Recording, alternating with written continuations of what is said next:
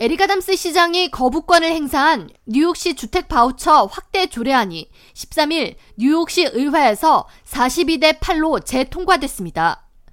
뉴욕시 주택 바우처 프로그램은 저소득층 가정이 집을 구할 때 세입자가 시세보다 저렴한 비용으로 임대료를 지불하고 집주인은 나머지 금액을 뉴욕시가 지급한 바우처를 통해 지급받는 프로그램으로 뉴욕시 비영리 감시기관인 시민예산위원회의 분석에 따르면 뉴욕시는 이번 회계연도에 주택 바우처 프로그램으로 약 6억 3,600만 달러를 지출할 것으로 예상됩니다.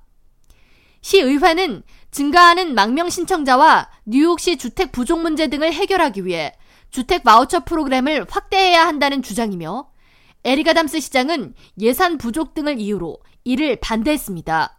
시장은 대신 지난달 주택 바우처 수령 자격에서 보호소 90일 체류 요건을 제거하는 긴급 명령에 서명함으로써 주택 바우처 접근을 늘린다는 방침이며 지난주 발표한 성명을 통해 주택 바우처 수령 자격에서 노숙자 shelter 90일 체류 요건을 제거한 지 2주 만에 500개 가구 이상이 주택 바우처를 승인받았다고 밝혔습니다. 아담스 시장은 최근 더 데일리 뉴스의 칼럼란에 기고를 통해 시의회가 재통과시키려는 주택 바우처 조례안은 수십억 달러의 예산이 추가로 투입돼 시 재정에 큰 무리가 간다고 전하면서 주택 바우처가 지나치게 많아지면 노숙자들이 영구적인 주택을 마련하는데 더 걸림돌이 된다고 해당 조례안에 강한 반대 의사를 표명했습니다.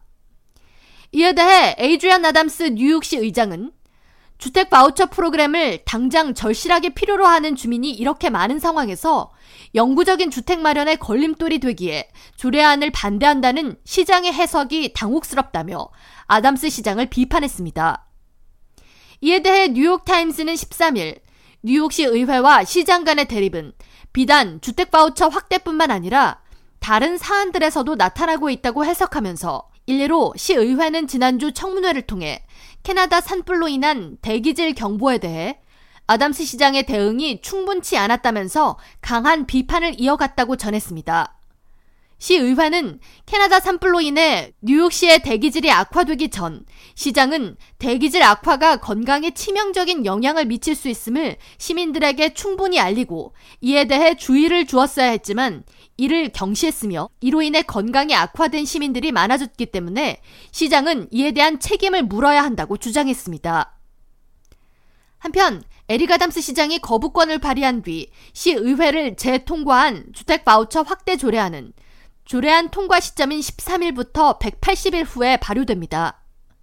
아담스 시장은 이후 이를 뒤집기 위한 소송을 제기할 수 있습니다.